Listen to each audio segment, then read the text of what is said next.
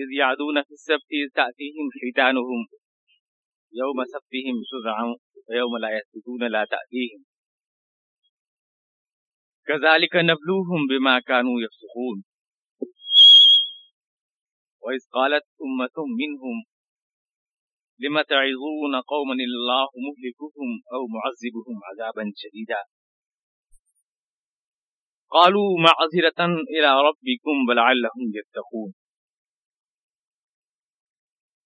فلما نسوا ما ذكروا به، أنجينا الذين ينهون عن السوء وأخذنا الذين ظلموا بعذاب بئيس بما كانوا يفسقون. فلما عتوا عما نهوا عنه قلنا لهم كونوا قردة خاسئين صدق الله العظيم.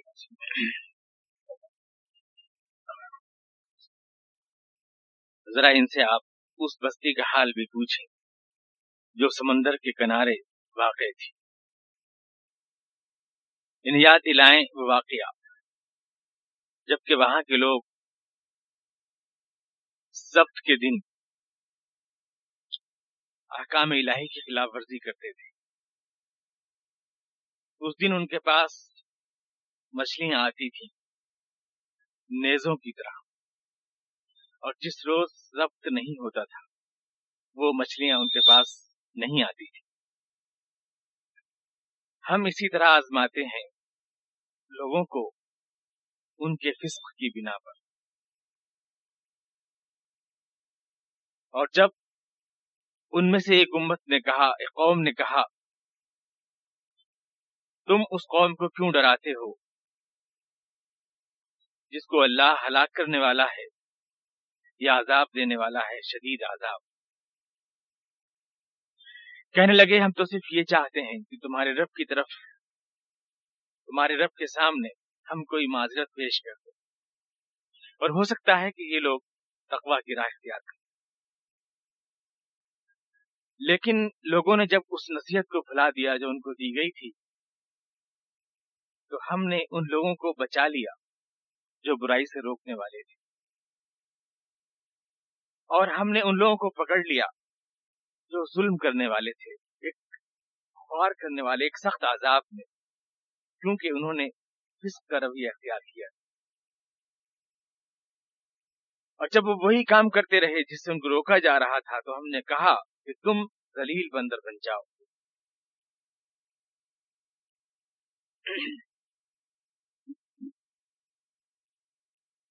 گزشتہ آیات میں آپ سماج فرما رہے تھے کہ بنی اسرائیل میدان صحرائے سنائی میں بھٹک رہے بھٹکنے کی وجہ کیا ہے؟ اللہ تعالی کا عروج اور زوال کا قانون کیا ہے؟ یہ ساری تفصیلات جو پچھلی آیات میں بیان ہوئی ہیں۔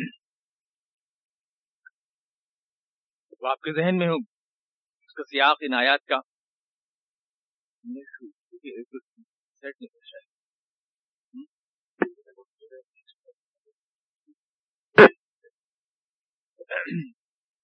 ان آیات کا جو سیاق ہے، جو پچھلا کانٹیکسٹ اس کا، وہ آپ کے سامنے آیا۔ اللہ تبارک و تعالیٰ نے قوموں کے عروج اور زوال کا جو فلسفہ ہے، وہ ان آیات میں بیان فرمایا ہے۔ قومیں کس لیے زوال کی راہ اختیار کرتی ہیں؟ اور کس طرح سے وہ ترقی پاتی ہیں اور اٹھتی ہیں؟ جس کو اللہ تعالیٰ نے کی تفصیل بیان فرما رہا ہے۔ بنی اسرائیل ایک ماڈل قوم کی حیثیت سے آپ کے سامنے پیش کی جا رہے ہیں۔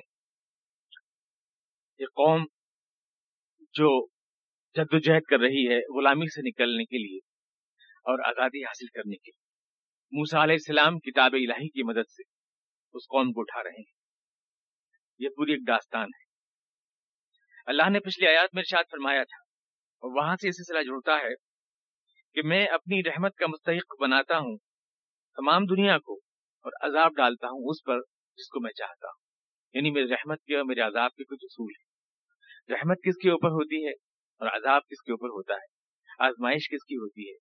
یہ سب چیز اصول کے تحت ہوتی ہے۔ کوئی بھی مصیبت کسی قوم پر اگر آتی ہے تو اس کے کچھ مقاصد ہوتے ہیں اور اس کے کچھ اسباب ہوتے ہیں جن کی بنا پر وہ آتی ہے۔ اس کی تفصیلات اللہ نے فرمایا کہ قوم موسا میں ایک گروہ ایسا بھی تھا جو حق کی بات کہنے والا اور حق کو قائم کرنے والا تھا۔ ومن قوم موسا امت یادون بالحق وبه یعدلون ایک گروہ ایسا تھا جو حق کی بات کہتا تھا۔ کھلم کھلا اظہار حق کرتا تھا اور حق کے مطابق زندگی کا نظام قائم کر رہا تھا۔ اور اسی وجہ سے اس قوم کو اللہ تعالیٰ نے برباد نہیں کیا۔ وہ قوم زندہ رہی تمام بدعمالیوں کے باوجود جو اس میں خرابیاں تھیں حص تھی، لالچ تھا، اس کے علماء فروختنی ہو گئے تھے۔ بک جاتے تھے کل میں حق نہیں کہتے تھے۔ خوش آمدیں کرتے تھے۔ اس کے علماء کی اس حالت کے باوجود عوام کے ایک گروہ میں چونکہ یہ جذبہ موجود تھا کہ وہ حق بات کہتے تھے اور حق کے مطابق نظام قائم کر رہے تھے وہ بھی یاد اس لیے اس قوم کو اللہ نے باقی رکھا۔ تو میں آپ کو بتا چکا ہوں کہ قومیں جو باقی رکھی جاتی ہیں وہ اعمال صالحہ کی بنا پر نہیں رکھی جاتی۔ آپ بہت اچھے اعمال کر رہے ہیں، اس لیے اللہ کے عذاب سے بچ جائیں گے۔ یا اللہ کی آزمائش سے، اللہ نے جو لفظ اس کے لیے استعمال فرمایا ہے، وہ لفظ فتنہ ہے۔ جس کو آزمائش کے معنی میں بھی بولا گیا ہے قرآن کریم میں، اور اس کو بولا گیا ہے عذاب کے معنی میں۔ بھی تو یہ فتنہ جو ہوتا ہے، آگ ہے، ایک سمجھے ایک آگ ہے۔ آگ جلانے کے لیے بھی ہوتی ہے، آگ سونے کو کندن بنانے کے لیے بھی ہوتی ہے۔ آگ اس لیے بھی ہوتی ہے کہ سونے کا میل کچیل صاف کرے۔ تو دونوں کو آگ ہی آپ کہتے ہیں۔ آگ بھڑکائی جاتی ہے لیکن مقصد الگ الگ ہوتے ہیں۔ فتنہ اللہ تعالیٰ نے ایک جامع لفظ بولا ہے، کہیں آزمائش کے لیے، کہیں عذاب کے لیے۔ تو قوموں پر فتنہ کیوں آتا ہے؟ اس کو اللہ نے شاد فرمایا۔ اور کب آتا ہے؟ جب قوم کے اعمال بگڑ جاتے ہیں، تب نہیں۔ تب نہیں۔ جب قوم میں تقوا تقوا والے پیدا ہو جاتے ہیں تو قوم عذاب سے یا آزمائش سے خدا کی بچ جاتی ہے، ایسا نہیں ہے۔ قوم پر عذاب کے لیے اور قوم پر آزمائش کے لیے اور فتنے کے لیے جو قانون قدرت ہے وہ یہ ہے کہ جب قوم میں کلمہ حق کہنے والے نہیں رہتے ہیں، تب قوم جو ہے اللہ کے آزمائش کا یا عذاب کا شکار ہوتی ہے، فتنے کا شکار ہوتی ہے۔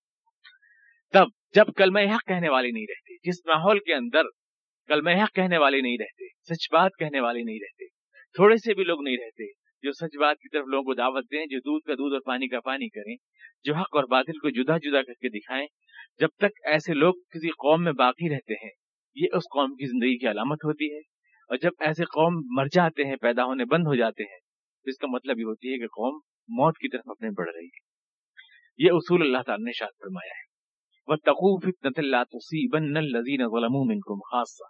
ڈرو اس فتنے سے اللہ تعالی شاد فرما رہا ہے لا تصیبن الذین ظلموا منکم خاصہ جو صرف ان لوگوں پر نہیں آتا ہے جن کے اعمال خراب ہوتے ہیں، بلکہ ان پر بھی آتا ہے جن کے اعمال صالح ہوتے ہیں۔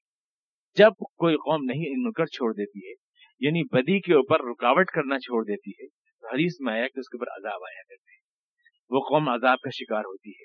جب باطل کو حق کے نام سے پیش کیا جائے، باطل کے اوپر سچائی کا پیکنگ لگا کے پیش کیا جائے دنیا کے سامنے، تو وہ قوم کا وقت عذاب یا وقت آزمائش ہوتا ہے۔ اس اصول کو اللہ تعالیٰ بیان فرما رہا ہے۔ تو اسی بات کو واضح کرنے کے لیے بنی اسرائیل کی طرف یہ تعریف بھی کی کہ اس کے جو وجود باقی رہا وہ اس لیے جو فنا نہیں ہوئی، تاریخ کے صفحات میں گم نہیں ہوئی، وہ اس لیے غرق نہیں کر دی گئی بچا لی گئی، تاریخ میں زندہ رہی، صدیوں تک اپنا دور ادا کرتی رہی۔ اس لیے کہ اس میں کل محق کہنے والے اور اس کے مطابق زندگی کا نظام قائم کرنے کا حوصلہ رکھنے والے لوگ موجود تھے۔ قائم کر رہے تھے، اس لیے موجود رہے۔ جو دین کو صرف ایک عقیدہ نہیں، بلکہ ایک نظام سمجھتے تھے۔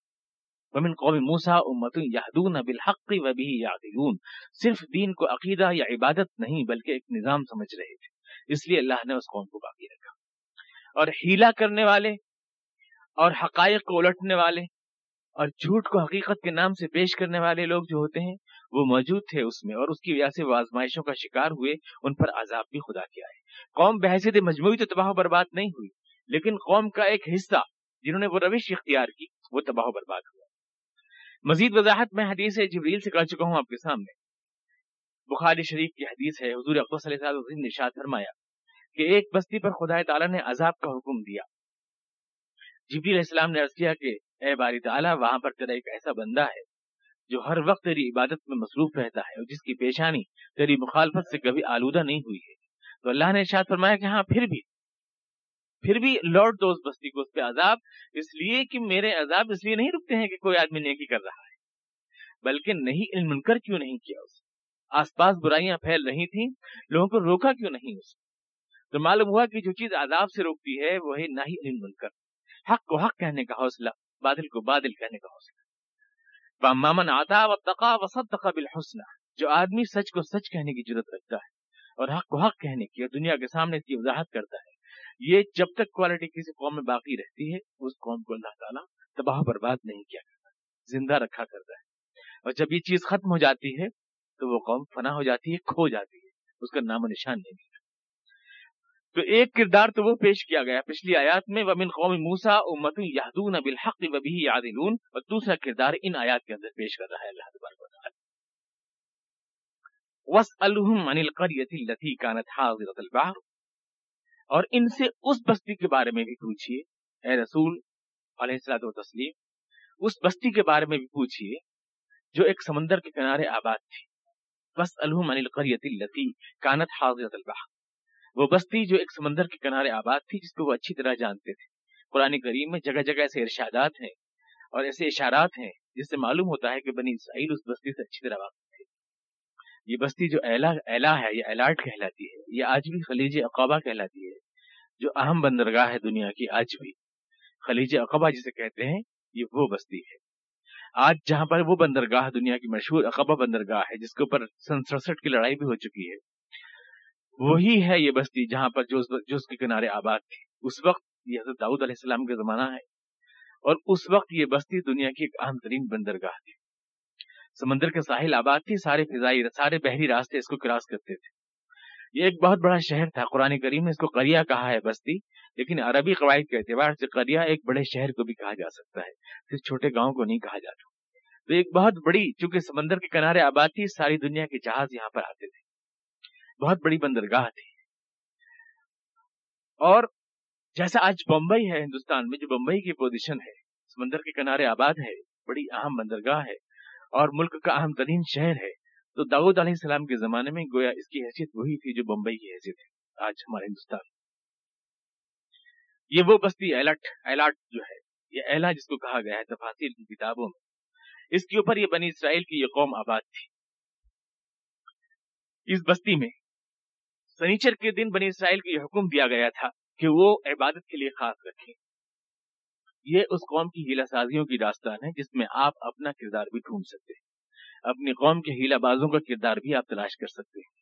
وہ لوگ جو تعویل مسائل کو بہانہ بناتے ہیں اور جو غلاموں کو غلامی پہ رضامند کرتے ہیں، ان کا کردار آپ اس آئینے میں تلاش کر سکتے ہیں۔ یہ بہانہ سازوں کا کردار ہے جو اللہ تعالیٰ اشاد کر پا رہا ہے۔ سنیچر کے دن ان کو عبادت کرنے کا حکم دیا گیا تھا۔ کاروبار بند رکھے لیکن ظاہر ہے کہ سمندر کے کنارے جو بستی آباد ہے، اس کا اکثر کاروبار مچھلی کا کاروبار ہو سکتا ہے۔ وہاں پر مچھلیوں کا شکار کریں، مچھلیوں کو بھیجیں جہازوں کے ذریعے، اس سے کمائیں پیسہ، یہی کاروبار ہو سکتا ہے۔ تو سنیچر کے دن کاروبار بند رکھیں اور اللہ کی عبادت کریں، جیسا ہمارے لیے جمعے کا دن ہے۔ ہمیں تو یہ سہولت ہے کہ ہم جمعے کی نماز کے بعد کاروبار کر سکتے ہیں، لیکن ان بنی اسرائیل کے لیے پابندی تھی کہ وہ اس سبق کے بعد، سب سب دن بھر عبادت کریں سنیچر کے دن اور کوئی کاروبار نہ کریں تمام چیزیں بند رکھیں۔ گھریلو امور جتنے بھی ہیں سب چیزیں بالائے طاق رکھیں اور اللہ کی عبادت کریں۔ تورات کی تلاوت کریں، یہ ان کو حکم دیا گیا تھا۔ لیکن کرشمہ یہ تھا کہ اللہ تبارک و تعالی نے یہ ایک اطلاع اور آزمائش کا یہ انتظام فرمایا کہ مچھلیاں زیادہ تعداد میں سنیچر ہی کے دن کنارے کو پر آتی تھی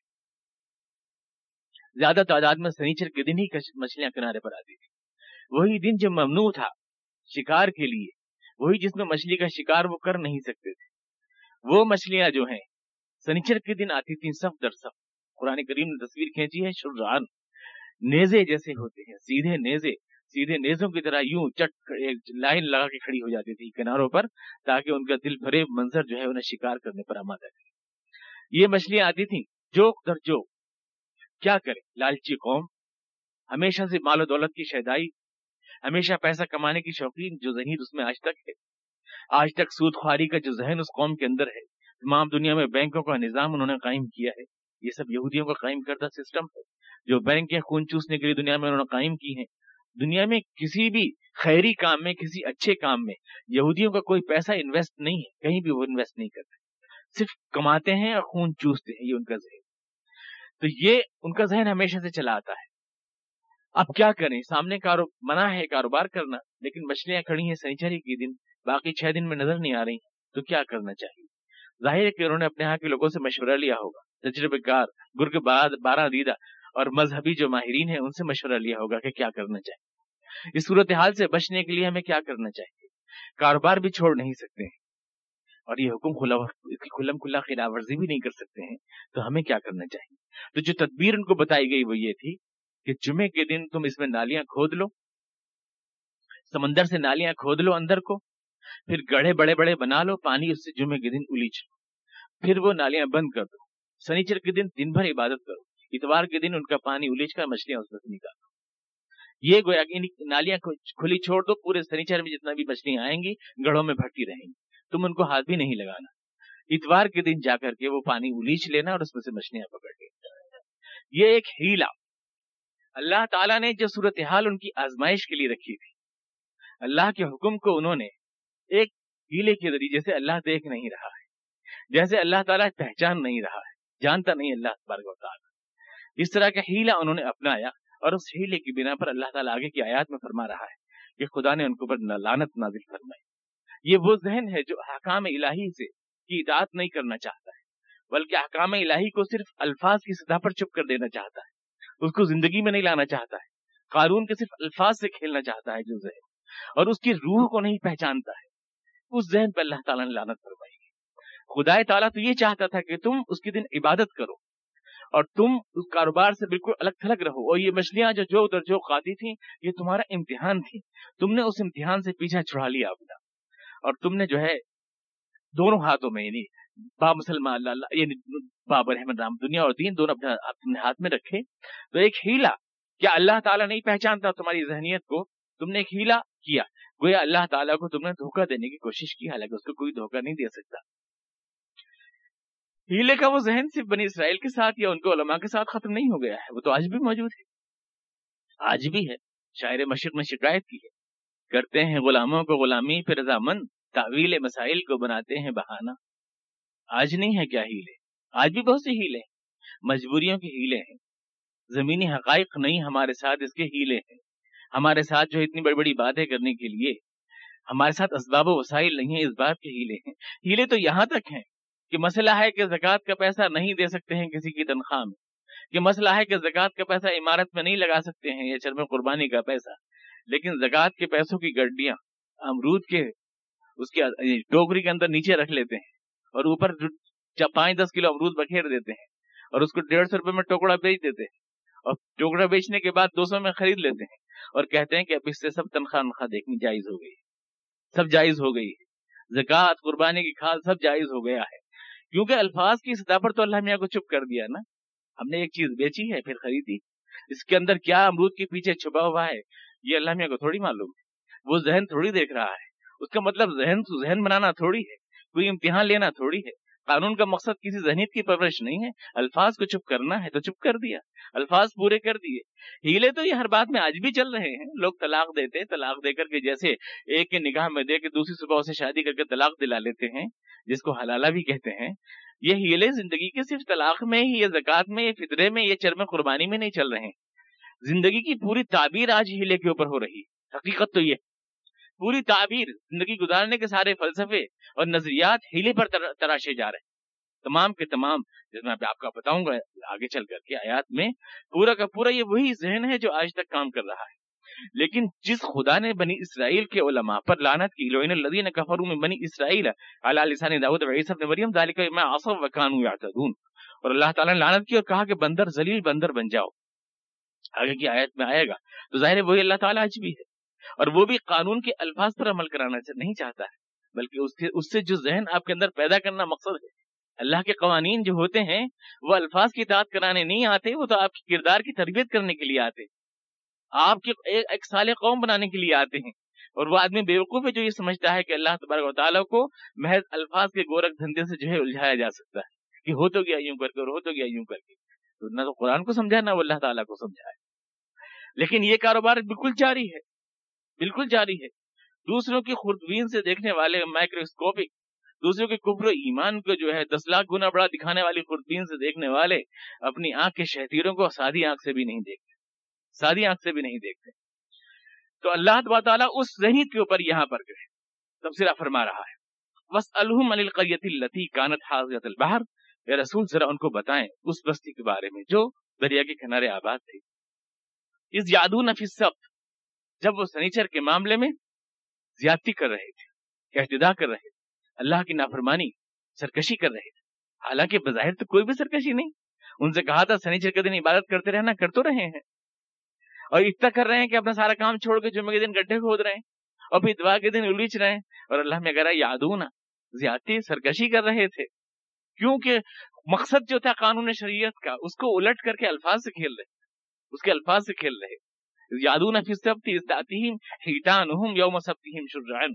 مچھلیاں آتی تھیں ان کے پاس سبت کے دن شرعن، ایسے جیسے نیزے کھڑے ہوتے نیزے جیسے کھڑے ہوتے ہیں، یوں مچھلیاں سر اٹھائے، ایک دم لائن در لائن، قطار در قطار کھڑی ہوتی تھی اللہ کا تعالیٰ کا یہ ایک اصول ہے، جب آزمانا چاہتا ہے، کسی قوم کو یا کسی بھی فرد کو، جب اللہ تعالیٰ آزمانا چاہتا ہے، تو بدی کے لیے بڑی سہولتیں پیدا ہو جاتی ہیں۔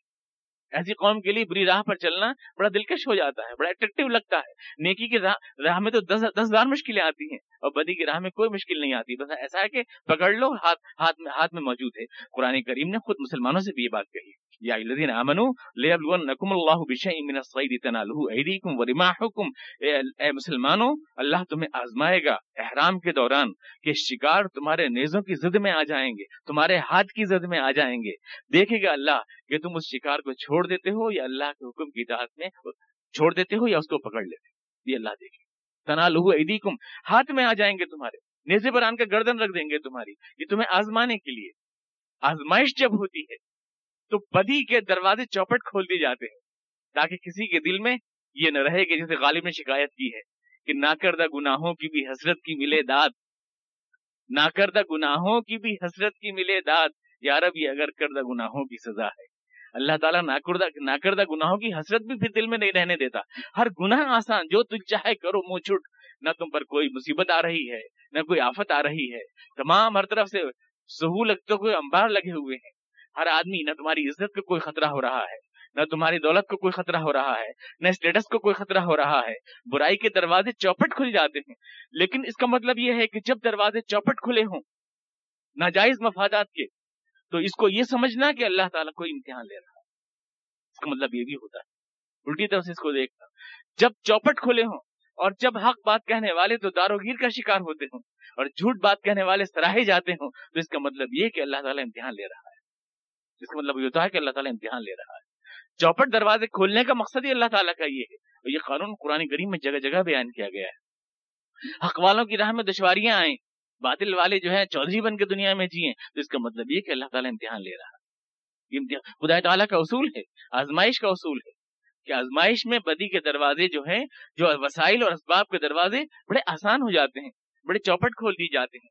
تو اللہ نے شاید فرمایا کہ آ جاتی تھی ان کے پاس جو ہے مچھلیاں، جوک در جوک، سنیچر کی تھی وہ ملائت بدون اللہ آتی اور جب سنیچر کا دن جاتا تھا، مچھلیاں غائب ہو جاتی تھی کزالی کا نبلو ہوں بے مکان سکون ہم اس طرح آزمایا کرتے ہیں ان لوگوں کو جو اللہ کی داؤ سے نکل جاتے ہیں۔ غزالی کا اس طرح آزمایا کرتے ہیں۔ الفاظ پہ غور فرمائے آپ۔ تین الفاظ ہیں۔ غزالی کا نبلو ہوں بے مکان سکون اس طرح آزماتے ہیں ہم اس لیے کہ لوگ فسق کرتے ہیں۔ اس کا مطلب یہ ہے کہ لوگوں کی فسق کی بنا پر ان کو آزمایا جاتا ہے۔ دروازے چوپٹ جو کھولے جاتے ہیں، وسائل کے، وہ اس لیے کہ وہ فاسق ہیں۔ اس لیے نہیں کہ وہ متی ہیں۔ اس لیے کہ وہ فاسق ہیں، اس لیے دروازے کھولے جاتے ہیں تاکہ اپنے فسق کی بنا پر کھلم کھلا جی بھر کے خدا کی نافرمانی کر لیں اور مہر تمام کر لیں اپنے اوپر تاکہ خدا کے سامنے معذرت کا کوئی سوال بھی باقی نہ رہے۔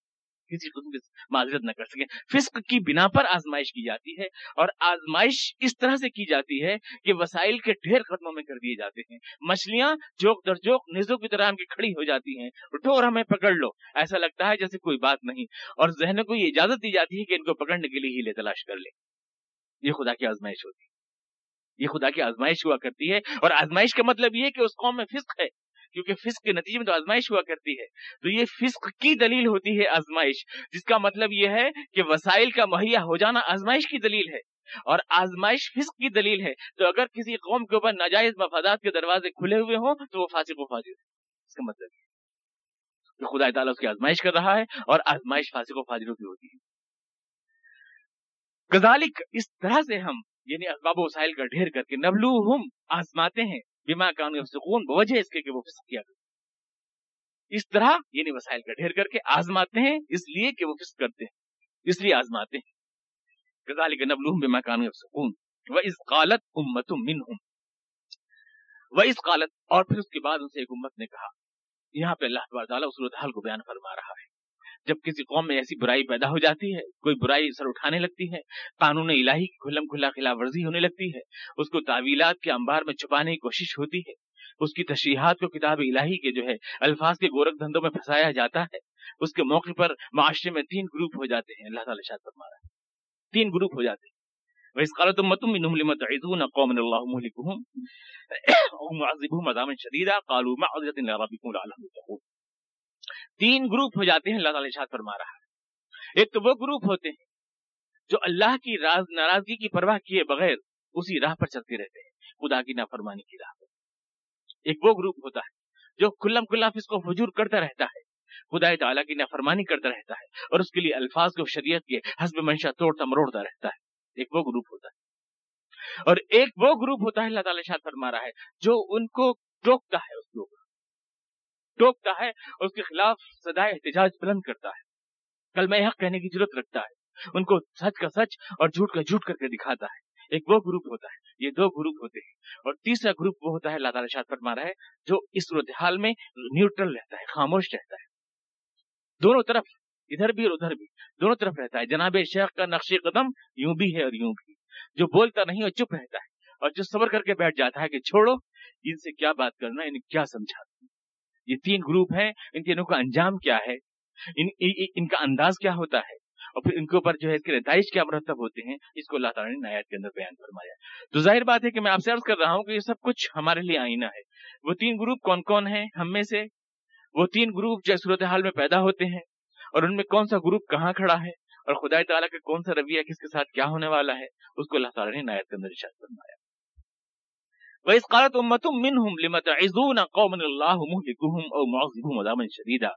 ان میں سے ایک جماعت نے تو یوں کہا کہ تم کیوں ان لوگوں کو نصیحت کرتے ہو؟ کیوں تم ان کے سامنے کلمہ حق لما تعزون؟ کیوں اس قوم کو تم واضح کرتے ہو؟ کیوں اس قوم کو تم اللہ سے ڈراتے ہو؟ کیوں اس کے سامنے جو ہے تم کلمہ حق بلند کرتے ہو؟ قوم اللہ مہلکہم او معذبہم عذابا شدیدا اللہ تو اس قوم کو عذاب دینے اور برباد کرنے کا شاید فیصلہ ہی کر چکا ہے۔ جس قوم کو اللہ تعالیٰ عذاب دینے کا فیصلہ کر چکا ہو اور جسے برباد کرنے اور ہلاک کرنے کا فیصلہ کر چکا ہو، اس قوم سے سر پھوڑنے سے کیا حاصل؟ کیا نتیجہ؟ الفاظ کو رائے گاہ کرنے سے نتیجہ کیا ہے؟ کیوں کرتے ہو؟ کیوں ایسے خواب دیکھتے ہو جن کی تعبیر نکلنے والی نہیں ہے کیوں ایسی باتیں کرتے ہو جن کے لیے کوئی زمین موجود نہیں ہے؟ کہتے کیوں ہو؟ جس چیز کا امکان موجود نہیں ہے، اس بات کو تم کہتے کیوں تو ایسے ایک دانشوروں کا گروپ گویا پیدا ہوتا ہے۔ ایک تو وہ سیدھے سادے کلمہ حق کہنے والے ہیں جو لڑ جا، لڑ جاتے ہیں اس طرح کے سازشی لوگوں سے۔ اور ایک وہ ہیں جو اللہ کی آیات کو تعویلات میں اور تحریفات میں الجھا دیتے ہیں۔ یہ دو تو آمنے سامنے ہوتے ہیں۔ اور تیسرا بیچ میں ایک دانشور گروپ ہوتا ہے جو کہتا ہے کہ خواہ مخواہ اپنی انرجی برباد کرنے سے فائدہ کیا ہے۔ ضائع اپنے الفاظ کو برباد کرنے سے دیکھنا کیا ہے۔ جب زمینی حقائق ہی نہیں ہمارے ساتھ ہیں تو کہنا کیا ہے؟ بیکار میں اپنے الفاظ کو رائے گاہ جانے دینا ہے اور ضائع کر دینا یہ تین گروپ ہوا کرتے ہیں۔ ان تینوں کے بارے میں قرآن کریم کیا فرما رہا ہے؟ جس کو آپ پیش نظر کون سا گروپ اس میں سے اللہ کا پسندیدہ ہے، جس کو اللہ تعالیٰ عذاب سے اور آزمائش سے بچائے گا؟ اور کون کون سے گروپ وہ ہیں جو اللہ تعالیٰ کی نامہربانی کا شکار ہو اس کو اللہ تعالیٰ شاہ فرما رہا ہے۔ وہ اس قالت امت منہم تو ان میں سے ایک قوم نے کہا، دوسری قوم سے، کیوں ڈرا رہے ان لوگوں کو؟ تو دو قومیں تو آپ کو معلوم ہے ایک تو وہ جو ڈرا رہی ہے، جس سے وہ کہہ رہے ہیں، کیوں ڈرا رہے اور ایک وہ قوم ہے جو یہ دانشور بن کے کہہ رہی کہ کیوں ڈرا رہے کیوں ان پہ کیوں وقت ضائع کر رہے ہو؟ خود حالانکہ اس ملوث نہیں ہے، کیونکہ کہہ رہے ہیں کہ ان تو اللہ تعالیٰ شاید عذاب کا شکار بنانے والا ہے۔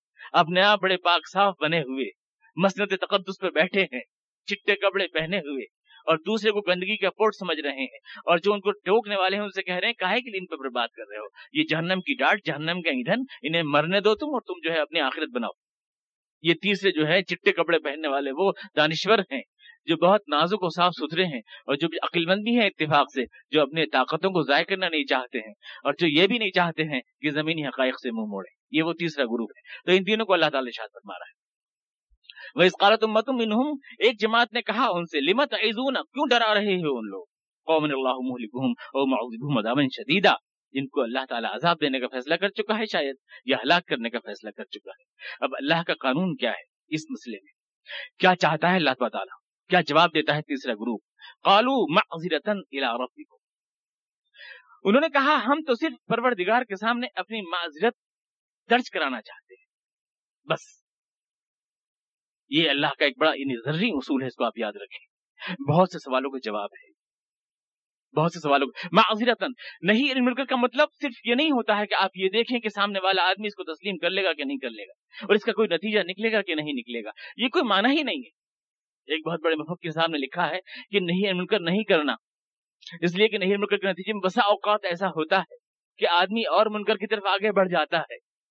بڑے شیخ طریقت ہے جن کا یہ ملفوظ بتا رہا ہوں میں آپ کو کہ آدمی منکر کی طرف اور بڑھ جاتا ہے۔ تو خبردار خبردار نہیں ہے منکر نہ کرنا۔ کہ منکر میں اور آگے نہ بڑھ جائے۔ کہ ٹوکنے والے کی کہیں اور توہین وہین نہ کر دے، یہ ساری باتیں۔ لیکن ہے حقیقت، دین حق کی احتساب کائنات ریکارڈ ہو جائے۔ یعنی ہم بروز حشر خدا کے سامنے یہ کہہ سکیں کہ باری تعالیٰ، ہم نے تو کہنے کا فرض ادا کر دیا تھا۔ نتائج نکلنے والے تھے کہ نہیں نکلنے والے، اس کے ذمہ دار ہم نہیں دوسرا آدمی راہ حق پر آئے گا کہ نہیں آئے گا؟ اس کے ذمہ دار ہم نہیں تھے۔ اس کی ٹھیکہ کسی پر نہیں ہے پیغمبروں سے کہہ دیا گیا ہے، لست علیہم بمسیطر۔ اے رسول، اس بات کے آپ ٹھیکے دار نہیں ہیں کہ حق کو غالب ہی کر کے دکھائیں۔ کہ حق کو سینوں میں پیوست ہی کر کے دکھائیں۔ اس بات کا ٹھیکہ نہیں دیا گیا ہے۔ لست علیہم بوکیل۔ اگر یہ بات ہوتی کہ حق بات کہنے والے کے لیے دنیا میں کامیابی شرط ہوتی، تو نو علیہ السلام تو بالکل ناکام گئے۔ جن کے پر کوئی ایمان، اپنے بیٹے تک ایمان نہ لایا، بالکل ناکام گئے۔ ایک ہزار برس تک قوم کو دعوت حق دیتے رہے۔ اللہ کی الوحیت کا اعلان کرتے رہے تو, تو بالکل ناکام گئے۔ اور نہ جانے کتنے خدا کے پیغمبر ایسے ہیں جو بالکل ناکام گئے۔ کیا فائدہ ہوا ان کے آنے سے؟ زندگی بھر حق کا پرچم بلند کیے رہے۔ ایک آدمی بھی ایمان لا کر کے نہ دیا پوری زندگی رائے گاہ چلی گئی کیا ان کی؟ کوئی نتیجہ نکل کے نہیں آیا۔ پوری زندگی رائے گاہ ہو گئی پیغمبروں کی۔ ایسے تو ہم نہیں مان سکتے۔ قرآن کا یہ نظریہ ہی نہیں ہے اسلام کی دعوت ہی نہیں ہے کہ جو بات کہی جائے لازمی طور سے اس کا رسپانس ہو۔ رسپانس کی کوئی شرط ہی نہیں ہے۔ منی من اللہ۔ میرے ذمے صرف کوشش کرنا ہے، لیکن اگر وہ کوشش نتیجہ پاتی ہے تو وہ اللہ کی مدد سے پائے گی، نہ کہ میرے کہنے سے۔ نتیجہ اللہ کے ہاتھ میں ہے اور کوشش میرا ذمہ ہے۔ یہ ہے شریعت کی جو روح اور جو اسپرٹ ہے۔ میں زیادہ تفصیل سے اس لیے اس بات کو کہہ رہا ہوں کہ ابھی ہمارے زیادہ سعد عثمانی صاحب نے مجھے ایک رسالہ دکھایا۔ اس مہینے کا ایک تازہ رسالہ ہے۔ اور اس میں جو ہے، انہوں نے ایک مولانا ہے جو کہ لکھنؤ سے رسالہ نکالتے تازہ رسالہ ہے۔ اس میں انہوں نے کہا کہ آج کے دور میں غلب حق کی بات کرنا اور اسلامی نظام کی بات کرنا، اس کے لیے زمینی حقائق نہیں ہے اس کو لپیٹ کر رکھ دینا چاہیے۔ اس بات کو لپیٹ کر رکھ دینا چاہیے۔ غلب حق کی بات، کلمہ حق کی بات یا نظام حق کی بات کرنا اس دور میں حالات سازگار نہیں ہے اس کے لیے، اس کو لپیٹ کر رکھ دینا چاہیے۔ تو قرآن کریم تو اس نظریے کی تائید نہیں کر رہا ہے، اس کی تائید نہیں کر رہا ہے۔ زمینی حقائق کیا چیز ہوتے ہیں؟ دنیا میں انسان جس چیز کو اپنا مقصد بناتا ہے، اس کا گہرا اثر آدمی کی اپنی شخصیت پر آتا ہے، ماحول پر آئے کہ نہ آئے۔ وہ بات الگ ہے۔ ایک آدمی جس نے دنیا کو اپنا مقصد بنایا ہے، اس کی زندگی کا ڈھنگ اور ہوگا۔ اور ایک آدمی جس نے جنت کو اپنا مقصد بنایا ہے، اس کی زندگی کا ڈھنگ اور ہوگا۔ ظاہر بات ہے، مقصد بنانے سے زندگی کا انداز میں فرق پڑ جائے گا۔ اگر کوئی یوں کہنے لگے کہ جنت کو تم نے اپنا مقصد بنایا ہے، جنت تو زمین پر ہے ہی نہیں۔ جنت کون سی زمین کے اوپر ہے؟ زمینی حقائق تو دور کی بات ہے، زمین پر ہی نہیں ہے سرے سے وہ۔ لیکن ایک ایسی چیز زمین پر ہی نہیں ہے، اس کو مقصد بنانے سے ہماری ذات پر اثر پڑتا ہے۔ سوچ سوچ کا اثر آدمی کے اعمال کے اوپر پڑتا ہے۔ تو اس طرح آپ یاد رکھیں کہ اگر آپ اپنی حیثیت مانتے ہیں کہ آپ شہدا الحق ہیں اور احتسابی کائنات آپ کا فرض ہے اور دین کو نظام برحق کی حیثیت سے دنیا میں کھڑا کرنا یہ آپ کی زندگی کا مشن ہے، تو چاہے دنیا میں وہ قائم ہو کہ نہ ہو اور چاہے اس کے لیے زمین حقائق ساتھ دیں کہ نہ دیں، کم سے کم آپ کی ذات، آپ کے افکار آپ کے امام اس کا اس کا ظاہر ہوتا ہے۔ اور یہی ہے پیغمبروں کا مطلب کہ آپ خدا کے حضور جا کر قیامت میں یہ تو کہہ سکتے ہیں، اے اللہ، ہمارا جو فرض تھا وہ تو ہم نے ادا کیا ہے۔ آگے تو جو کچھ تھا وہ تیرا کام تھا۔ اس کے ہم ذمہ دار نہیں تھے۔ لست علیہ وکیل اس کے ہم ذمہ دار نہیں تھے کہ اس کا حساب ہم سے لیا جائے۔ ہم سے حساب ان اعمال کے بارے میں لیا جائے گا جو ہمارا ذمہ ہے، نہ کہ ان اعمال کے بارے میں جو اللہ کا ذمہ ہے۔ ان کے بارے میں نہیں لیا جائے گا۔ لست علیہم وکیل گہرا اثر پڑتا ہے انسان کی طرز فکر کا جو اس نے اپنایا ہے۔ کس چیز کو آپ نے اپنا مشن بنایا ہے؟ اس کا پورا اثر آپ کی شخصیت کے اوپر پڑے گا، آپ کی سوچ پر پڑے گا، آپ کے انداز فکر پر پڑے گا۔ کچھ چیزیں آپ کے لیے اہم ہو جائیں گی، کچھ چیزیں آپ کے لیے غیر اہم ہو جائیں گی۔ انداز فکر سے اثر پڑتا ہے۔ مثال کے طور پر آپ کھلاڑی بننا چاہتے ہیں، تو یہ کھلاڑی بننے کا جو اثر ہے، جو آپ نے مشن بنایا ہے کھلاڑی بننا، آپ کے لباس میں بھی ظاہر ہوگا۔ آپ کے جسم میں بھی ظاہر ہوگا، آپ کی ایکٹیویٹیز میں بھی ظاہر ہوگا، حتیٰ کہ آپ کی بول چال میں اور آپ کی دلچسپی میں ظاہر ہوگا۔ یہ مقصد، یہ مشن آپ کی شخصیت کو بدل دے گا، چاہے آپ نہ بن پائیں کھلاڑی۔ کوئی اولمپک کھلاڑی آپ نہ بن پائیں، کوئی تمغہ جیت کے نہ لائیں، لیکن آپ کی شخصیت کو اکثر بدل دے گا یہ یہ مقصد۔ آپ اگر سرکس کا جوکر بھی اگر بننا چاہتے ہیں، تو بھی اسی حساب سے آپ کی شخصیت بنے فلم اسٹار بننا چاہتے ہیں، تو اسی کے اعتبار سے گانے یاد کریں گے، جو ہے آئینے کے سامنے کھڑے ہو کر آپ جو ہے ایکشن بنائیں گے، سب کام کریں گے، زندگی آپ کی بھی ڈھنگ سے بن جائے گی۔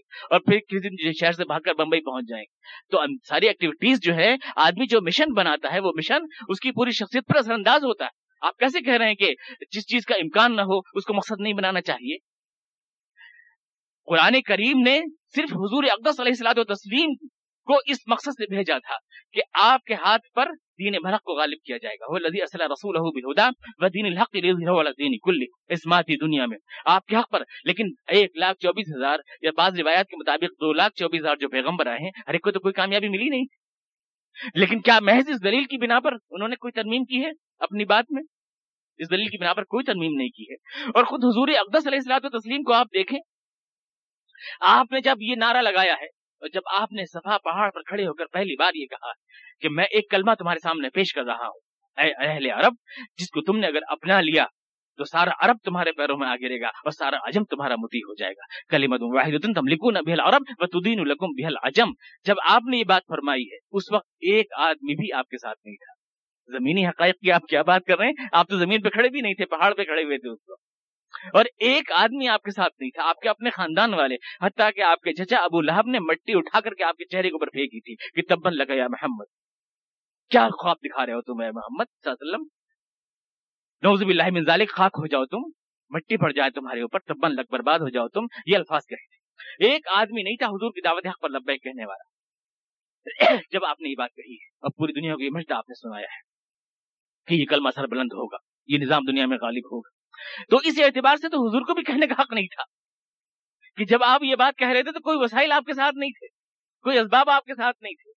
ایک ایسی بات کو کہہ رہے تھے جس کے مانے جانے کا امکان بظاہر نظر نہیں آتا تھا، جس کی فتح کا امکان بظاہر نظر نہیں آتا تھا۔ لیکن اکیلے حضور نے یہ بات کہی اور اللہ نے کر کے دکھائی۔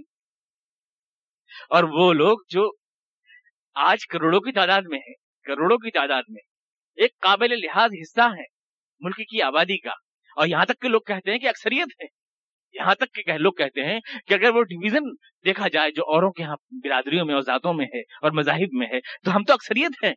اس ملک کی بھی جس ملک کی بات کی جا رہی، یہاں کی بھی ہم اکثریت ہیں۔ تو جہاں ہم اکثریت ہوں، وہاں لوگ اسباب اور حقائق، زمین حقائق ڈھونڈ رہے وہاں پہ ڈھونڈ رہے ہیں۔ جہاں پہ کہ حقیقت بالکل آنکھ کے سامنے رکھی ہے۔ آنکھ کے سامنے رکھی ہے۔ جہاں پر ہم کم از کم ایک چوتھائی تو ہیں، عددی طاقت کے اعتبار سے۔ وہاں پر، اور جہاں صحابہ گرام تو تیس تیس کی تعداد میں پورے پورے ملک پہ نکل گئے تو انہیں کسی نے نہیں سمجھایا، کوئی دانشور نہیں اٹھا کہ یہ آپ کیا کرنے لگے کیا ضرورت پڑی ہے؟ جہنم کے ایندھن ہونے دو، جانے دو، بندگان خدا کو جہنم کے ایندھن بننے دو۔ کوئی امکان نہیں ہے۔ آپ کیا عقل و شعور سے پیدل ہیں، بالکل۔ آپ حقائق نہیں دیکھ رہے ہیں زمین لپیٹ کے رکھ دیجیے اس کو۔ میں نے اپنی آنکھ سے پڑھا، یہ اداریہ میں نے اپنی آنکھ سے پڑھا۔ تعجب ہوا مجھے۔ بتائے دین و دانش لٹ گئی اللہ والوں کی۔ یہ کس کافی ادا کا غم خوریز ہے صاحب تو حقیقت یہ ہے کہ اللہ تعالیٰ اس کو تسلیم نہیں کرتا۔ آپ جو ہے، اللہ تعالیٰ کا دین چونکہ مکمل ہے، اس نے خود اس نے بتایا ہے کہ زمینی حقائق کا لحاظ کس طرح کرنا چاہیے۔ قرآن کریم کب کہہ رہا ہے آپ سے؟ قرآن کریم تو یہ کہہ رہا ہے کہ جو بھی ممکن اسباب آپ کے سامنے ہوں، ان ممکن اسباب کو اس مقصد کے لیے استعمال ہونا چاہیے۔ اور اس بات پر کوئی کمپرومائز نہیں ہونا چاہیے کہ ہمارا ہی دین دین برحق ہے۔ اور وہی اس قابل ہے کہ زندگی کے تمام مسائل کا حل کر سکتا ہے، جو انسانیت کے سارے دکھوں کا علاج ہے۔ اس بات کو ہمیں دنیا کے سامنے کہنا ہے اور اس کے مطابق پوری زندگی کو ڈھالنے کی جدوجہد کو خلوص کے ساتھ کرنا ہے۔ اس پہ کوئی کمپرومائز نہیں ہو سکتا۔ اور جو آدمی ہم سے کہہ رہا ہے، لپیٹ کر کے رکھ دو۔ تو اس سے تو ہم خود ہماری نفسیات، میں نے کہا کہ اگر آپ اپنے پڑھنا مقصد بنائیں تو پڑھنا۔ اور اگر آپ مقصد بنائیں کہ پہلوان بن جاؤں میں ویٹ لفٹنگ تو آپ جو ہے مکھن اور یہ بادام اور چلگو سے کھانا شروع کر دیں گے۔ اور پنڈا مقصد اگر آپ بنائیں گے تو آپ ڈکشنریاں خریدنا شروع کر دیں گے۔ بہت بڑا فرق پڑتا ہے۔ مقصد آپ نے کیا بنایا ہے؟ اس سے پوری شخصیت بدل جاتی ہے۔ جس آدمی نے امت مسلمہ کے بلند سربلندی کو اور اسلام کی سربلندی کو اپنا مقصد بنایا ہے، اس کے لیے کچھ چیزیں اہم ہو جائیں گی جو اوروں کے لیے بالکل اہم نہیں۔ ہوگی اور جس نے اس کو مقصد نہیں بنایا، اس کے لیے اور چیزیں کچھ اہم ہو جائیں گی جو ہمارے لیے اہم نہیں۔ ہوگی مقصد کے اعتبار سے جو ہے، فرق پڑ جائے گا چیزوں کا۔ مثال کے طور پر اس آدمی کے لیے جس نے کہ اسلام کی سربلندی کو مقصد نہیں بنایا، ہماری یہ باتیں محض لفظ ہوں گی، محض لفظ ہوں گی۔ اور کہے گا کہ لفظ یہ ہے لفظ ہیں، لفظوں دنیا میں کیا ہوتا ہے؟ لیکن ہمارے نزدیک جو تصویر وہ پڑھا ہے، وہ محض لفظ ہوگا۔ وہ محض لفظ ہوگا کہ تم خالی لفظ ہی تو کہہ رہے ہو اور کیا کہہ رہے ہو؟ اللہ پاک ہے، اللہ پاک ہے، اللہ بڑا ہے، اللہ بڑا ہے۔ یہ خالی لفظ ہیں۔ ان لفظوں کو حقیقت کا روپ دینے کے لیے اب تم کچھ نہیں کر رہے ہو۔ تو یہ خالی کھوکھلے لفظ سے کچھ ہونے والا نہیں ہے۔ ہم یوں کہیں گے۔ اس کے نزدیک ہمارے لفظ بے قیمت ہوں گے اور ہمارے نزدیک اس کے لفظ بے قیمت ہوں گے۔ بہت فرق پڑ جائے گا، سوچ کے انداز سے ہم جب بوسنیا کی بات کریں گے چشنیا کی بات کریں گے، ہم جب کہیں گے مثال کے طور پر ابھی خواتین کی کانفرنس ہو رہی ہے بیجنگ میں میں آپ کو بتاؤں کیا فرق پڑ جائے گا۔ بیجنگ میں کانفرنس ہو رہی ہے خواتین کی۔ اس کے مسودے میں جو ہے، خواتین کے جو حقوق متعین کی گئے، عورتوں کے جو حقوق متعین کی گئے، اس کے مسودے میں امینڈمنٹ لایا گیا اور اس میں حقوق میں سے لفظ جنسی ہٹایا گیا۔ آپ نے پڑھا ہوگا اخبار۔ لفظ جنسی اس میں سے کچھ ملکوں کی کوشش سے کچھ لوگوں کی کوشش سے لفظ جنسی ہٹایا گیا اور اس کو صرف حقوق کر کے چھوڑ دیا گیا۔ یہ ایگزمٹ کر دیا گیا اس میں سے۔ مثال کے طور پر، میرا جیسا جو نقطہ نظر رکھنے والے ہیں، وہ سمجھیں گے کہ سارے وہ لوگ جنہوں نے اس مقصد کے لیے کام کیا، جنہوں نے اس قرارداد میں وہ لفظ نکلوایا، جنہوں نے اس کے لیے ووٹ دیا، جنہوں نے اس کے لیے بھاگے، ان سب کے لاکھوں گناہ معاف ہوئے۔ لاکھوں نیکیاں ان کے حصے میں آئیں اور لاکھوں درجے ان کے بلند ہوئے۔ میرے نزدیک، کیونکہ ظاہر ہے کہ اگر وہ قرارداد میں شامل ہوتا تو اباہیت اور جنسی آزادی کا نظریہ جو ہے، حکومتوں کے چارٹر میں جاتا، ان کے اصولوں میں جاتا، ان کے دستوروں میں جاتا۔ اور اسلام جو رکاوٹ حائل کرنا چاہتا ہے، شرم و حیا اور عفت کی حفاظت کرنا چاہتا ہے، اس رکاوٹ میں کتنی مشکلات پیش آتی ہیں۔ جس نے بھی یہ کیا، اس نے گویا اسلام کے عظیم مقصد کے لیے کام کیا، جو ماحول کو، تعمیر کو جو ہے، وہ پاک صاف کرنے کے لیے کر رہا ہے۔ لہٰذا اس نے سات لاکھ نیکیوں کا ثواب کمایا، میں یہ کہوں گا۔ لیکن جس آدمی کا یہ نظریہ نہیں ہے، وہ آدمی اس کو تسلیم نہیں کرے گا۔ وہ اسے کہے گا کہ اخبار کو بڑی اہمیت دے رہے ہیں اس کو اخبار پڑھنا کہے بوسنیا چیچنیا میں مسلمانوں کے ساتھ کیا ہو رہا ہے؟ وہ کہے گا، مجھے کچھ پتا نہیں ہے۔ بوسنیا چیچنیا، میں نہیں جانتا۔ میں تو یہ دیکھ رہا ہوں کہ ہم لوگ جو ہے امال پہ نہیں آ رہے۔ وہ یوں کہے گا، لیکن جس کے نزدیک ملت اسلامیہ وہ قافلہ ہے، جو دین برحق کو مرتب کرنے کے لیے، منظم کرنے کے لیے ہوا ہے، اس پر جو بھی تیر چلایا جائے گا، وہ اس کو اسلام پر تیر سمجھے گا، اس پہ وہ تھوڑا اٹھے گا، تو میرے نزدیک یہ اس کا ایک دینی عمل ہوگا، جس میں وہ اللہ کے ہاں جنتیں پائے گا۔ لیکن دوسری نزدیک خالی اخبار پر تبصرہ ہوگا جس کا کوئی عمل نہیں ہوگا۔ وہ جو ہے مثال کے طور پر جس آدمی نے اس کو مقصد نہیں بنایا ہے وہ آدمی تصویر اگر پڑھے گا تو ہر دانے پر جو ہے نیکیاں گنے گا کہ کتنی نیکیاں ہوں۔ اور جس آدمی نے مقصد بنایا ہے دین برحق کو اپنا، اس کی سربلندی کو، وہ یوں کہے گا کہ جس نے ایک پوسٹر چپکایا اس کے لیے، اس کو ایک پوسٹر چپکانے پر ایک ہزار نیکیاں ملیں گی۔ جس نے دری بچھائی، اس کو دری بچھانے پر دس ہزار نیکیاں ملیں گی۔ جس نے مائک لگایا، اس کو مائک پر بھی ملیں گی۔ نیکیوں کو خالی وہ تصویر سے نہیں چپکا دے گا، بلکہ زندگی کے ہر اس مشن میں جو اس مقصد کو تعاون دیتا ہو، وہ نیکیاں گنے گا اور اس کو اللہ کو راضی کرنے والا عمل قرار دے گا اور عبادت قرار دے گا۔ یہ فرق پڑ جائے گا۔ فرق پڑ جاتا ہے۔ آپ نے کس چیز کو اپنا مشن بنایا ہے؟ کس چیز کو آپ نے بنایا ہے؟ اس سے بہت بڑا فرق پڑ جاتا ہے آپ کی نفسیات میں، آپ کے سوچنے کے انداز ملت اسلامیہ سے آپ کا تعلق کیا ہے؟ کیا رشتہ بن جاتا ہے؟ اور میں، میرے نزدیک جو شہادت ہے کہ میں سچ ہوں، کہ میں حق ہوں اس کے لیے ہے حضور اقدس کا ارشاد کہ آپ نے ارشاد فرمایا کہ ملم یحتم بمور المسلمین فلیس منا، کسی آدمی کے ایمان و اسلام کو جانچنے کا طریقہ یہ ہے کہ اس کا اپنی ملت سے کتنا تعلق ہے۔ اگر ملت کے دکھ سکھ میں، دکھ میں اس کی آنکھ روتی نہیں اور سکھ میں اس کی ہوٹ مسکراتے نہیں، تو اسے اسلام کا نام لینے کا کوئی حق نہیں ہے۔ جب حضور اقدس علیہ السلام یہ بات ارشاد فرما رہے ہیں، تو اس کا مقصد یہ ہوا کہ نیکی اور بدی جو ہے، یہ اعتبار کیا جاتا ہے، اس کا اس اعتبار سے کہ آپ نے اس مشن کو اپنایا کہ نہیں، جو اسلام کا مشن ہے۔ اس کو اپنے دل میں بٹھایا کہ نہیں، اور اس کے اعتبار سے اپنے نظریات کی تربیت کی کہ نہیں۔ اس سے اس سے بنتا ہے، نہ کہ اس چیز سے بنتا ہے جو ہمارا نقطۂ نظر سے محض ریاکاری قرار پائیں گی، محض دکھاوا قرار پائیں گی، محض تقدس کی نمائش قرار پائیں گی، اور جو ہمارے نزدیک اللہ کے ہاں گرفت کا باعث بنے گی، نہ کہ اجر و ثواب کا باعث گرفت کا باعث بنے گی۔ نیکی کی حقیقت دل میں پیدا ہونی چاہیے، ہمارے نقطۂ نظر کے نزدیک۔ آدمی کا دل اندر سے مومن ہونا چاہیے، ہمارے نقطۂ نظر کے نزدیک۔ اور جس کو یہ اصرار ہے کہ نہیں، نیکی سامنے سے نظر آنی چاہیے، باہر والے کو نظر آنی چاہیے، وہ ریاکاری کا معاشرہ فروغ میں لانے کی کوشش کر رہا ہے، وہ دین کی حقیقتیں لانے کی کوشش نہیں کر رہا ہے۔ یہ بنیادی فرق پڑ جائے گا سوچ کے انداز ایک چیز جو ہمارے نزدیک سراپا ریاکاری ہوگی، وہ اس کے نزدیک سراپا دین ہوگی۔ ایک چیز جس میں وہ نیکیوں کے انبار لگا رہا ہوگا، ہم اس میں گناہوں کے انبار دیکھ رہے ہیں۔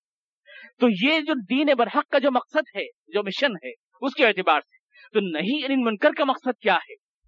یہ نہیں ہے کہ ماحول میں انقلاب لا کر دکھائیں آپ۔ اگر یہ ہوتا تو انبیاء کرام کو بھیجنے کی ضرورت نہ تھی۔ اس کا مطلب یہ ہے کہ اس سے خود آپ کی ذات میں انقلاب آتا۔ ہے آپ کی ذات میں۔ اور آپ یہ سمجھتے ہیں کہ اللہ کے حضور جو ہے معذرت ہم کر سکتے ہیں۔ اور جب یہ مر جائے کسی اندر قوم میں جذبہ، یہ چیز اللہ کے حضور جواب دہی کا احساس اگر مر جائے کسی قوم کے اندر، اپنی تربیت نہیں کرنا چاہتی جو قوم، تو اللہ نے فرمایا کہ پھر اس کا انجام آگے بتا رہا ہے کہ ہم نے ان سے کہا کہ بندر بن جاؤ۔ کنو قردتن خاصین مسلم گرام نے اس کے مختلف معنی لیے ہیں۔ بندر بن جاؤ کے معنی کیا ہے کہ بندر ہی بن گئے تھے سچ مچ۔ سچ مچ بندر جسم سے بھی اور روح سے بھی بن گئے تھے۔ بہت سے مفسرین ایسے ہیں جو کہتے ہیں کہ نہیں، ان کے ذہن بندر بن گئے تھے، نہ کہ ان کے اجسام۔ ایسے لوگ جو نہیں، ان کر چھوڑ دیتے ہیں۔ ان کی خودی مر جاتی ہے، ان کی خودداری مر جاتی ہے۔ جن میں حق کو حق کہنے کی ضرورت نہیں رہتی، اور جن میں باطل کو باطل کہنے کی ضرورت نہیں رہتی، اور جو منظم نہیں ہو سکتے حق کے قافلے کی شکل میں، وہ دوسروں کی ڈبڈبی پر بندر کی طرح ناچتے ہیں، ان کے ذہن غلام بن جاتے ہیں، بندروں کی طرح ہو جاتے ہیں، وہ آزاد قوموں کی طرح دنیا میں نہیں جی کیا اللہ تعالیٰ یعنی محسن کرام کے اقوال کی شہادت اس معنی پر ہے، آپ میرا توازات نہ کہیں اس کو کہ میں کوئی توازات مفہوم بتا رہا ہوں۔ تو اللہ تبار تعالیٰ نے شاد فرمایا اس کے بارے میں کہ ہم نے جب کچھ لوگوں نے کہا کہ انہیں کیوں سمجھا رہے سمجھانے سے فائدہ کیا تمہارے الفاظ بیکار جائیں گے۔ کوئی انقلاب نہیں آئے گا، کوئی ریئیکٹ نہیں کرے گا تمہاری باتوں کے اوپر۔ چھوڑو گھر بیٹھو جو ہے عقل مندی کی باتیں کر۔ کیا بے پتھروں سے دیوار سر پھوڑ رہے ہو تم اپنا۔ اپنے بھی مفادات کا نقصان پہنچا رہے ہو۔ قرآن کریم میں موجود ہے. الذین کفروا من بنی اسرائیل علی لسان داؤد و عیسی بن مریم ذالک بما عصوا وكانوا يعتدون. وہ علماء وہ لوگ جو ہیں برائی ہوتی دیکھتی تھی تو اس کے اوپر چیک نہیں کرتے تھے. حدیث میں آیا حضور نے ارشاد فرمایا کہ ان کے علماء میں سے ایک آدمی کہتا تھا کلمہ حق کو اور بعد میں دیکھتا تھا کہ وہی آدمی جو کلمہ حق کہنے والا نہیں ہے، اسی کے ہاں جا کر اس کی شادی بیاہ میں شریک ہو جاتا تھا، جس سے اس کا حوصلہ بڑھتا تھا، اس لیے اللہ تعالیٰ نے ان کو بلانت فرمائی. حدیث میں اس کی تشریح کی گئی کہ منکر کے خلاف دیوار نہیں بنا سکے۔ ایک دیوار قائم نہیں کر سکتے۔ بات بدئی کے خلاف ایک دیوار قائم کرنا پڑتی ہے۔ ایک منظم قافلہ بننا پڑتا ہے۔ جو بات زبان سے کہیں اس کو عمل میں دکھانا پڑتا ہے۔ تو یہ بات کہی کہ ربی انہوں نے جواب دیا کہ ہم تو یہ چاہتے ہیں کہ اپنے رب کے سامنے ہم صرف یہ کہہ کر کہہ دیں، کہہ سکیں ہم۔ ہم کہہ سکیں اپنے رب کے سامنے کہ پروردگار، ہمارا جو فرض تھا وہ تو ہم نے ادا کیا۔ نتائج نہیں نکلے اس کی کوئی ذمہ داری ہمارے پر نہیں۔ ہے دین ہمارا دنیا میں غالب ہونا چاہیے۔ یہ ہمارا ارمان ہے، یہ ہماری دعوت ہے، یہ ہمارا پیغام ہے۔ غالب ہوتا ہے کہ نہیں اس سے ہمارا کچھ لینا دینا نہیں۔ یہ تو اللہ جانے، اللہ کا کام۔ اللہ کا کام ہے۔ وہ ہمارے ذمہ کیوں ڈالنا ہے جو ہمارا کام نہیں بلکہ اللہ کا کام؟ میں نے ایک مثال پہلے بھی دی تھی اور آج بھی دیتا ہوں کہ یہاں پر صحیح کھیل کا سوال ہے کہ کھیل کس طرح صحیح ہوتا ہے۔ یہ بالکل نہیں ہے۔ گول، ایک ٹیم کرکٹ کھیل رہی ہے، ایک ہماری ٹیم ہے، ایک دوسری ٹیم ہے۔ یہاں کو بادل کی ٹیم ہے کہ ٹیمیں کھیل رہی ہیں۔ حق و بادل کا میچ ہو رہا ہے۔ اس میچ میں ہمارے ذمے یہ نہیں ہے کہ ہم گول کر کے ہی دکھائیں۔ یہ ہمارے ذمہ نہیں ہے۔ مگر بحثیت کھلاڑی کا ہمارا فرض یہ ہے کہ ہماری ہر ہٹ دشمن کے پوسٹ کی طرف، گول پوسٹ کی طرف ہونی چاہیے۔ بس، کھیل جب ہی صحیح ہو سکتا ہے، جب وہ ہماری طرف ہٹ کر رہا ہو اور ہم اس کی طرف ہٹ کر رہا۔ ہو ورنہ کھیل بھی بڑھ جائے گا۔ اگر ہم بھی اسی کی طرف ہٹ کرنے لگے تو کھیل ہی کہاں رہا؟ کھیل کہاں رہا؟ کھیل جاری رکھنے کے لیے ضروری ہے ہمارے پیر کی ٹھوکر صحیح سائڈ میں لگنی چاہیے۔ بس فقط باقی گول ہوتا ہے کہ نہیں؟ اس کا سوال ہی مت اٹھائیے۔ زمین حقائق کا سوال ہی نہیں۔ تابت بھی اگر یہ کھیل یوں ہی چلتا رہے تو کوئی بات نہیں ہے کہ یہ کھیل مشیت الہی کا تقاضا ہے۔ آپ کو باطل کی کشمکش جاری رہنی چاہیے۔ ستیزہ کر رہا ہے ازل سے دائم روز چراغ مستفید ہے شرار بھی یہ کشمکش ہے جو ہمیں باقی رکھنے کی ضمانت ہے۔ جب یہ کشمکش یعنی نہیں مل کر ختم ہو جاتا ہے۔ تو قوم پر خدا کے عذاب آتے بس یہ کشمکش رہے گی تو ہم زندہ رہیں گے۔ کھیلنا چھوڑ دیں گے تو ٹیم ہی نہیں رہیں گے۔ اگر کرکٹ کی ٹیم کرکٹ نہ کھیلے تو پھینک دینے کے قابل ہے۔ کسی کام کی نہیں ہے۔ ڈاکٹر اگر علاج نہ کرے تو بیکار ہے۔ فائدہ کیا؟ جس مقصد کے لیے ٹیچر اگر پڑھائے نہیں تو بیکار ہے۔ فائدہ کیا؟ تو جو امت جس مقصد کے لیے قائم کی گئی ہے، اگر وہ مقصد ادا نہیں کرے تو بیکار ہے۔ کوئی فائدہ نہیں ہے۔ اللہ تعالیٰ اس کو باقی کیوں رکھے؟ ضرورت کیا ہے؟ یہ قوم کے وجود کی ضمانت یہ ہے کہ وہ اس مقصد کو ادا کرے جس کے لیے وہ پیدا کی گئی۔ بس، نہیں، انکر کرتی رہے۔ برائیوں سے روکتی ٹوکتی رہے۔ برائی سے روکنے کا مطلب یہ ہوتا ہے کہ المنکر خدا کے نزدیک وہ سارا نظام باطل ہے جو حق کی بنیاد پر نہ ہو، وہ سب المنکر ہے۔ اللہ کے نزدیک۔ آپ یہ نہ سمجھنا خالی جھوٹ بولنا کہ خالی جو ہے شراب مت پینا، جھوٹ مت بولنا، شراب خالی یہی نہیں منکر ہے۔ یہ نہیں ہے۔ قرآن نے المنکر کہا ہے داخل کیا ہے اس کے اوپر۔ سب سے بڑا منکر تو یہ ہے کہ اللہ کی دنیا میں اللہ کے علاوہ دوسروں کی تعظیم جائے سب سے بڑا منکر تو یہ ہے۔ سارے منکر تو اسی منکر سے پھوٹتے ہیں۔ یہ تو جڑ ہے، سارے پتے تو اسی سے نکلتے ہیں۔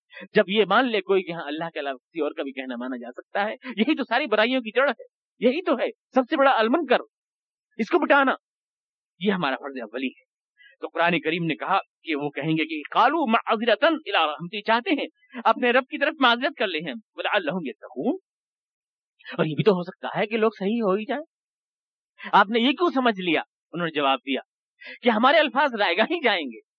یہ کیوں سمجھ لیا؟ الفاظ اثر نہیں دکھائیں گے۔ ایسے کیوں سمجھ لیا؟ پانی کی بوند جو ہے پتھر پہ گرتی ہے تو پتھر پہ نشان پڑ جاتے ہیں۔ بات کہی جاتی ہے تو دلوں میں نشان پڑتے ہیں۔ لفظ لفظ جو ہے فکر آتی ہے دلوں میں۔ فکر عمل کا روپ دھارتی ہے، عمل انقلاب بن جاتا ہے۔ آپ نے کیسے سمجھ لیا الفاظ بیکار جائیں گے؟ پہم الفاظ کہے جاتے ہیں تو افکار بنتے ہیں۔ افکار عمل کو وجود میں لاتے ہیں۔ لال لہوں گے سکون اول تو الفاظ بیکار جائیں گے نہیں ہمارے۔ رنگ لائیں گے۔ رنگ لائیں گے۔ الفاظ نتیجہ دکھائیں گے۔ اور اگر بیکار بھی جائیں تو بھی بیکار نہ جائیں گے۔ کیونکہ ہم اللہ کے حضور یہ تو کہہ سکیں گے کہ پروردگار ہم نے تو اپنا مشن ادا کر دیا۔ اب یہ تیرا کام تھا تو کرتا تو ہم بیکار یعنی ناکام نہیں رہے قالوا معذرت ربكم ولعلهم يتقون اور یہ بھی تو ہو سکتا ہے کہ وہ ٹھیک ہو جائے۔ وقت ہے یقین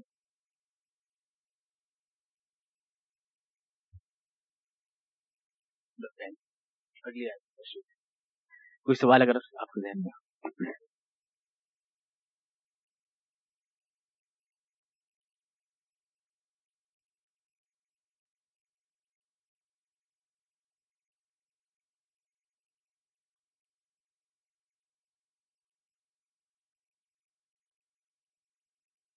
کی وہ تملیغ کر لیتے ہیں نا، میں نے بتایا نا، اس کی تملیغ کر لیتے ہیں وہ۔ اس کو ڈائریکٹ خرچ نہیں کرتے، بلکہ اس میں ہیلا کر لیتے ہیں۔ ایک ہیلا، ایک تملیغ کر لیتے ہیں۔ اور اللہ میاں والا الفاظ مطلب سوال آپ اس لیے نہیں کر سکتے کہ درس سے متعلق سے سوال کیجیے آپ۔ درس سے متعلق سوال کیجیے، جو درس میں آج کہا گیا۔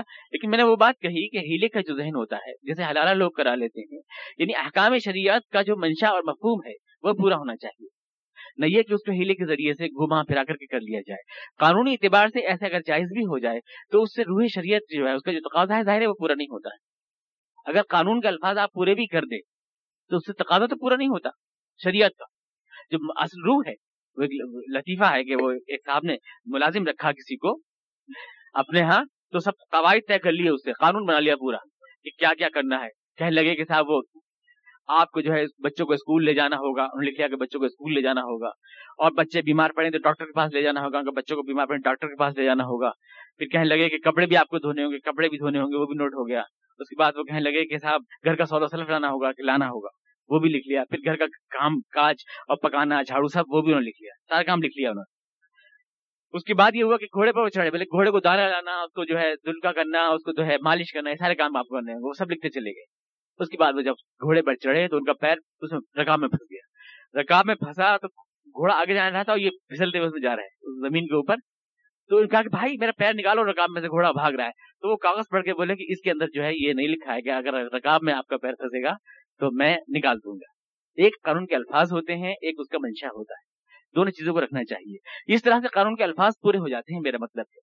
لیکن اس کا منشا پورا نہیں ہوتا ہے۔ منشا پورا نہیں ہوتا۔ جو منشا ہے وہ پورا نہیں ہوتا۔ اس میں کوئی شک نہیں۔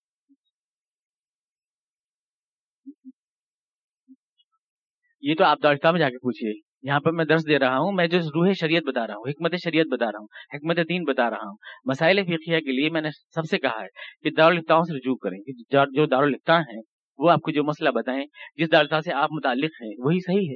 جس سے جس پر آپ اعتماد کرتے ہیں، جس پر آپ یقین کرتے ہیں، جہاں سے آپ مسئلہ لیتے ہیں، وہیں سے آپ پوچھیے۔ مسائل تو ہم نے آج تک بتائے نہیں فقی یہاں کبھی بھی۔ قرآن کریم کے الفاظ کی تشریح کر رہے ہیں۔ اس سے آپ کو اختلاف نہیں ہو سکتا ہے۔ ایک قانون کے الفاظ ہوتے ہیں، ایک قانون کا منشا ہوتا ہے۔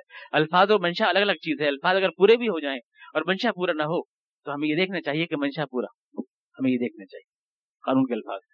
اتنی بات کے لیے میں جواب دے ہوں اور اسی کے بارے میں ہر سوال کا جواب میں دے سکتا ہوں۔ لیکن فقی مسائل کے سلسلے میں میں کسی تنازع پھنسنے کے لیے تیار نہیں اللهم صل على محمد وعلى ال محمد كما صليت على ابراهيم وعلى ال ابراهيم انك حميد مجيد اللهم بارك على محمد وعلى ال محمد كما باركت على ابراهيم وعلى ال ابراهيم انك حميد مجيد. ربنا اننا ظلمنا انفسنا وان لم تغفر لنا وترحمنا لنكونن من الخاسرين.